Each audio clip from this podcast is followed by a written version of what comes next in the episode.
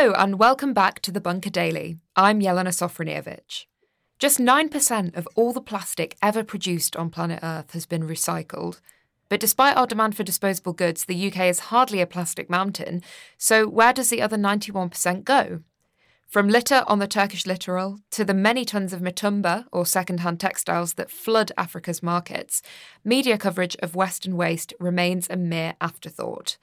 Yet there's a chasmic gap between where environmental damage is commissioned and created and where its impact is most destructively felt. So, how do we tackle the West's problem with waste without simply outsourcing the climate crisis overseas? To discuss all of this, I'm delighted to be joined from Istanbul by Ruth Michaelson, who writes for The Guardian. Hello, Ruth. Hi, Jelena.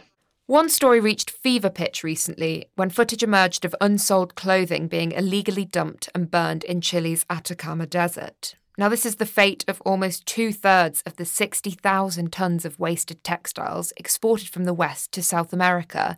What is the real environmental cost of Western fast fashion? Well, I mean, I think that you got to the heart of it at the beginning there, where you talked about the exports of waste and the fact that these pictures that we're seeing of piles of waste overseas that's not necessarily something that we would accept in the UK.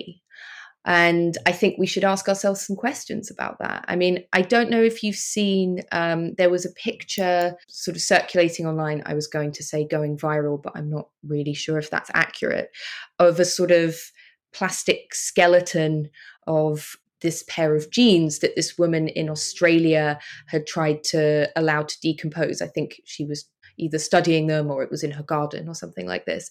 And these were sort of stretch jeans, so they had a lot of plastic fibers um, and elastic fibers in with the jeans themselves, and they just didn't break down. They started to look, as I say, like a sort of skeleton. And so, you know, we know that most kinds of plastic that you have, including in clothes, they have to go somewhere. You know, if you put them on a on a heap, they're going to you know leach microplastics into the soil potentially and so your disposal options become burning them which releases toxic fumes or letting them stay on a rubbish heap somewhere and then dealing with the the effects of that on the soil and on the water there are questions at the moment it will probably not shock you to hear about the issues around textile manufacturers in the UK struggling or trying to figure out what the rules are with regards to exporting their excess clothes or used clothes around the world post Brexit. You know, at the same time, the EU apparently exported around 33 million tons of waste to non EU countries and has imported around 16 million tons. That was just in 2020. And now textile manufacturers in the UK are trying to figure out what do they do with their waste, where are they allowed to send it. But predominantly what that really means is where can you send the waste to either be dumped or burned? We're not talking about some kind of magic situation where it's being recycled. Now, you mentioned plastic. Around 42% of the UK's plastic is apparently recycled, but over half of that amount is exported, often to places with a much lower domestic recycling rate, like Turkey, which sits at around 12%. Where does British plastic go nowadays? It's an excellent question. You know, we have the figures for how much the UK recycles, but I think I'm sorry to be a little bit of a broken record about this. I'm probably going to say this a lot uh, during this interview, but we have to ask ourselves what does recycling really mean? So, in the case of waste plastics, which are categorized a number of different ways, but when we think about them conventionally, we think about the kinds of plastics that you would put in the recycling bin or put in the bin in your home. The British Plastics Association says that roughly 61% of all the plastic waste produced in Britain is exported every year. And so that recycling figure is a little bit deceptive. What that actually means in practice for the UK and for countries in Europe as well is that some of the countries that are the biggest recyclers are exporting most of that plastic waste. So, Germany is another great example of this. It was named the world's top recycler by the World Economic Forum a few years ago. But on average, every year, Germany exports a million tons of plastic waste. So that's more than any other nation in the European Union.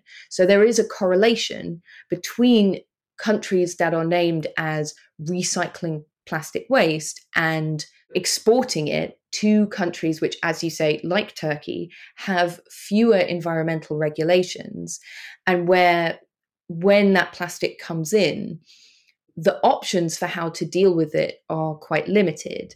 So, taking it back just for a second, the thing that I guess I want to impress on people listening to this is that when you go to sort your rubbish and and you you know kind of put all the plastic bottles to one side and you think oh that's a lot of plastic. Well it's okay because we're going to recycle them. And i will fully admit that before writing about this i thought this too. It's like oh well it's it's got the you know the symbol with the the three arrows on it, and that means it gets melted down and made into another plastic bottle. This is brilliant. Well, okay, so when this plastic is exported around the world, what happens when you import this plastic is that people are paid a very low amount of money to sort through it and then this the supposed sort of clean plastic is being melted down into little plastic pellets and your options for what to do with that are you know it's not like it magically becomes another bottle. And also the melting process is incredibly damaging for the air quality for the soil quality around those places um, and so for the livelihoods of people who are living in places where you see this kind of supposed recycling going on.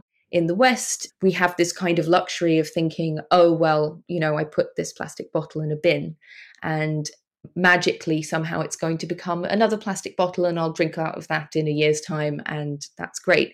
But the reality, unfortunately, is that there is a whole global chain of labor, often very underpaid labor, that is suffering as a result of this kind of consumption. So, the UK Environment Agency has just paid one private business £1 million in taxpayers' cash to return 1.5 thousand tonnes of UK waste. That's plastic, textiles, and aluminium, all of which had been illegally dumped in Poland. Who are the biggest polluters and who is going around committing these so called waste crimes? I think that, you know, if we focus on any one company, for example, I think that can be misleading in some ways because there are obviously examples of individual companies doing egregious things. I was tracking this particular case that became sort of a, a sore point between Turkey and Germany, where there was uh, 141 containers of plastic that was sent from Germany to Turkey and that ended up basically just covered in rats and mice and with the sort of contents rotting or the stuff that was on the plastic rotting in ports across Turkey. And in that instance, there was some reporting around the fact that there was one particular company that had been involved in bringing those containers here to Turkey that then sort of rapidly disappeared when things got very difficult and where they risked being fined for basically illegally bringing in waste after Turkey had brought in a ban on certain kinds of plastic.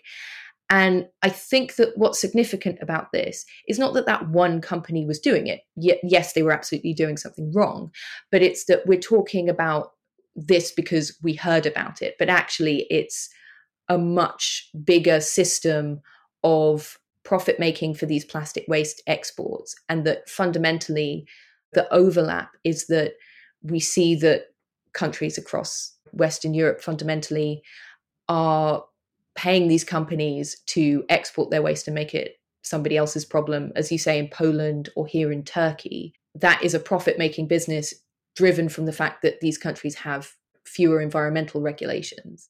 Yes, it's about the overlap between the fact that the countries that claim to be recycling the most are actually often exporting most of that plastic waste. Now, you mentioned the EU earlier. Half of all plastics are designed to be used only once. So, how much impact do you think that measures like the UK's new plastic packaging tax, which will come in on goods with less than 30% recycled content from April, or the EU and China's single use plastic bans really have? I mean, I think that taking steps to cut down on our dependence on single use plastic is overall probably a good thing. I just think that we should be considerate about who is being required to make a shift there and is it going to really work. So when we're talking about the tax in the UK, certainly not against taxes in this area. It's just that generally, when we're talking about questions to do with making a change at an environmental level, and I think we see this a lot with the discussions around what to do about climate change and questions of the environment.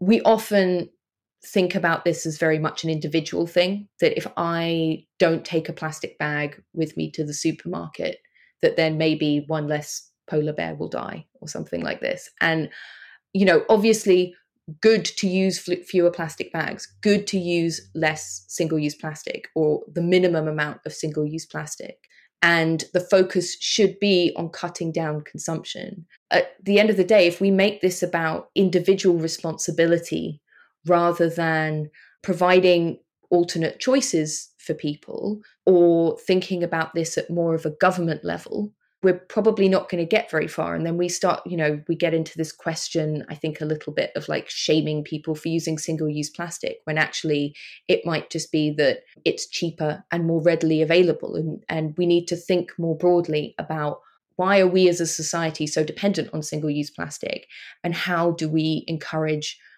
other solutions.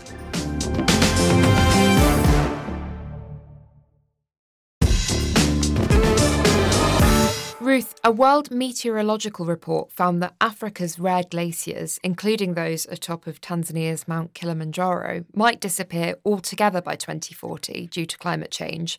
Which countries are the most vulnerable to global warming? I mean, I think that we can look at particular communities around the world and say that they are going to suffer the most as in the short term at least if we look at communities that live on coastlines for example, Miami, Alexandria in Egypt.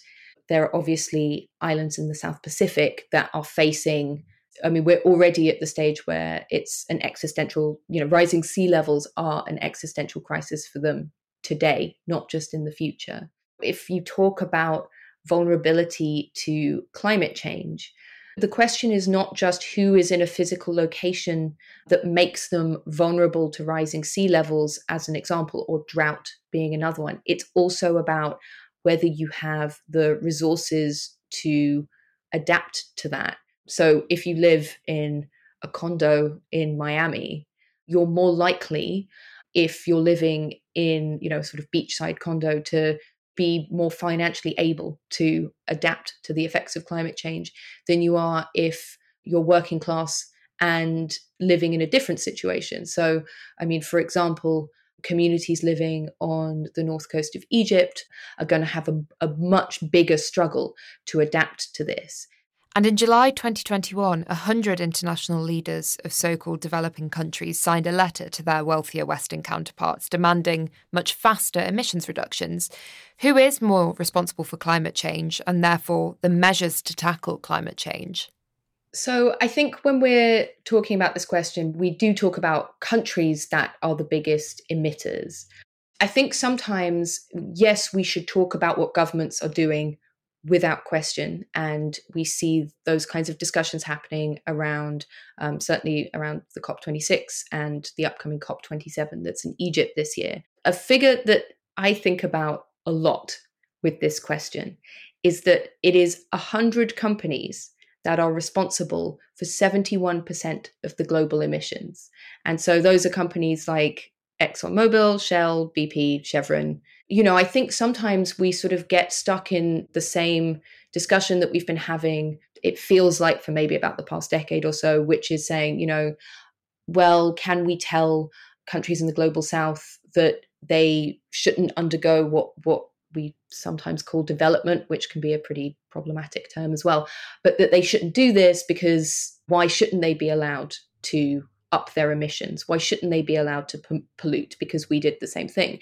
And that kind of understanding misses out on the role that companies based in predominantly Western nations play in environmental destruction and you know emissions in countries in the global south.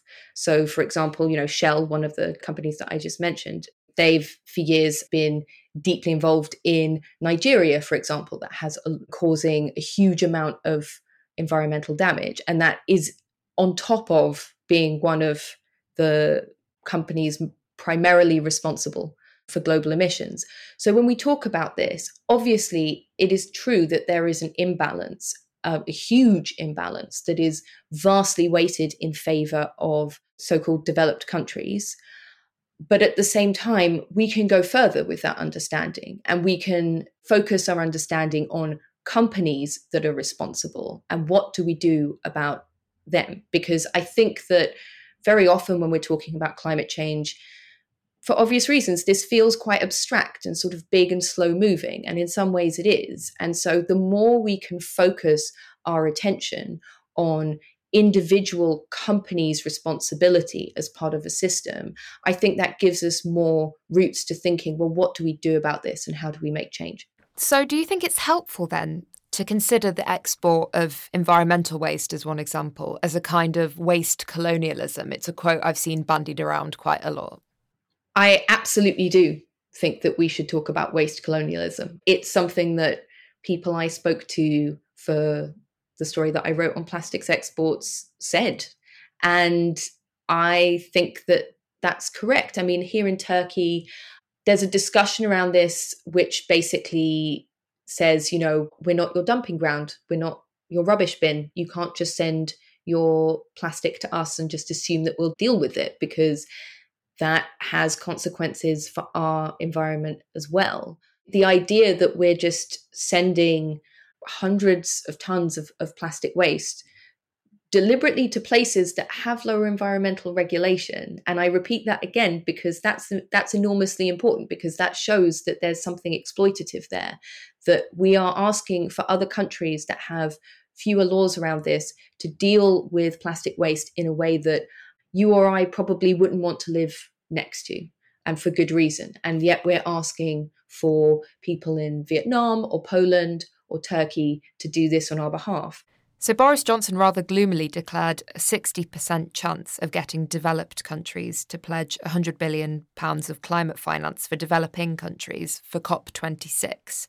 Can you tell me a bit about what climate finance is and did the Glasgow conference actually make any progress on it? I am someone that has been trying to understand climate finance for a while. so I think that it can mean a lot of different things.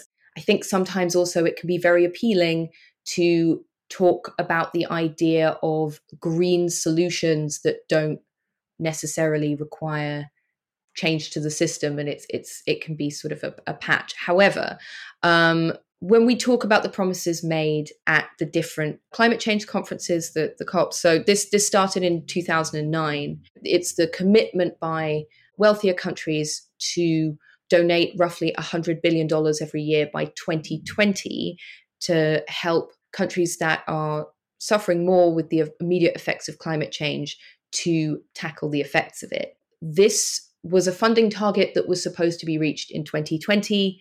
It's now projected to be reached in 2023. Despite my cynicism at the beginning of answering this question, climate finance is a necessary tool. It might not be the best thing we have, but it is a necessary tool in terms of getting countries that uh, need to overhaul their energy supply and providing a way to help them do that. So, a really good example of this is South Africa. So, South Africa gets more than 80% of its electricity and apparently nearly one fifth of its liquid fuel from coal. So, huge coal consumer. It's a place that is feeling the effects of climate change, perhaps more deeply than other places around the world in the immediate term. So, South Africa has said that they are willing to make the switch away from coal, but that they need uh, international finance to be able to do that. So, they're looking at a target of uh, $26.6 billion.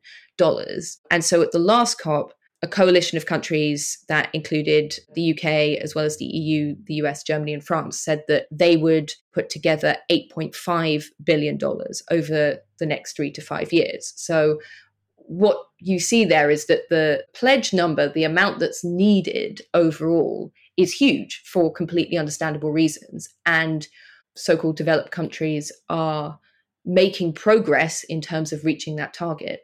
But we're simply not reaching it fast enough for countries like South Africa to make this switch quickly because, of course, overhauling your entire energy supply is not an overnight thing. At the same time, the pledge around $100 billion comes from 2009. So, like a lot of things to do with uh, discussions around climate change, the promises have been around for a long time. But are we getting any closer to actually achieving them? Could we be achieving them faster? I think those criticisms are quite valid. And you mentioned investment there. I think in so many instances, we see wealthier countries invest in conservation rather than cutting their own consumption. So you can take Norway, which recently donated $17 million to Gabon in order to protect its West African rainforest. But Norway still remains the second largest importer of Gabonese timber after China, so it's promoting deforestation. What's behind this inherent contradiction in Western countries' approach to sustainability? Do you think it's often easier or perhaps more visible to just pay out than cut down their demand? I absolutely think that's the case because you pay up money, you make it somebody else's problem. And we don't have to think about what we consume and, and how much we consume the example you gave was a really good one that it's rather than thinking about where the material we use comes from and could we do things differently those solutions can be hard but we don't have to really tackle them as long as we're paying other countries to you know deal with our waste or deal with the consequences of deforestation and I think what's really interesting is that Gabon has demanded compensation for its role in sequestering carbon, and it was the first African country to receive UN payments for reducing emissions by protecting its rainforest. I wonder, Ruth, do you think that we'll see similar deals happening in the future? Do you think we could see something like this for plastic recycling, for instance? I think that it is potentially one solution, but what we're seeing with plastic recycling is that more countries around the world are simply bringing in bans to say that we don't want this to come in because the process by which you recycle plastic, and I'm using the term recycle with heavy sarcasm there because basically again it's it's landfill or it's burning. And so what you would be doing is paying countries that were willing to take it to massively damage their air and water supply and make life extremely difficult for the people that were involved or the people who were involved in that trade. And, you know, I think that there probably are countries that say, well, we need the money and this is something that we're willing to do.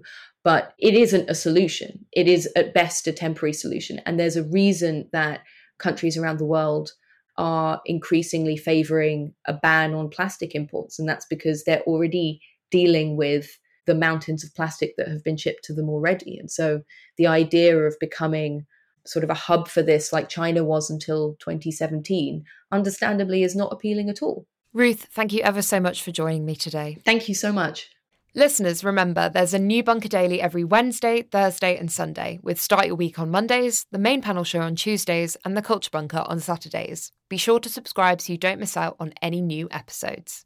And if you liked this episode, why not share it with three friends using the hashtag BunkerUp? You can also back the bunker on the crowdfunding platform Patreon. Just see our Twitter or Facebook or search Patreon Bunker Podcast. This is Jelena Sofronijevic signing out of the bunker. Thank you for listening.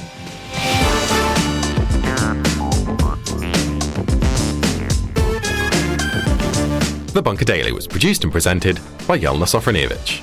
The group editor was Andrew Harrison.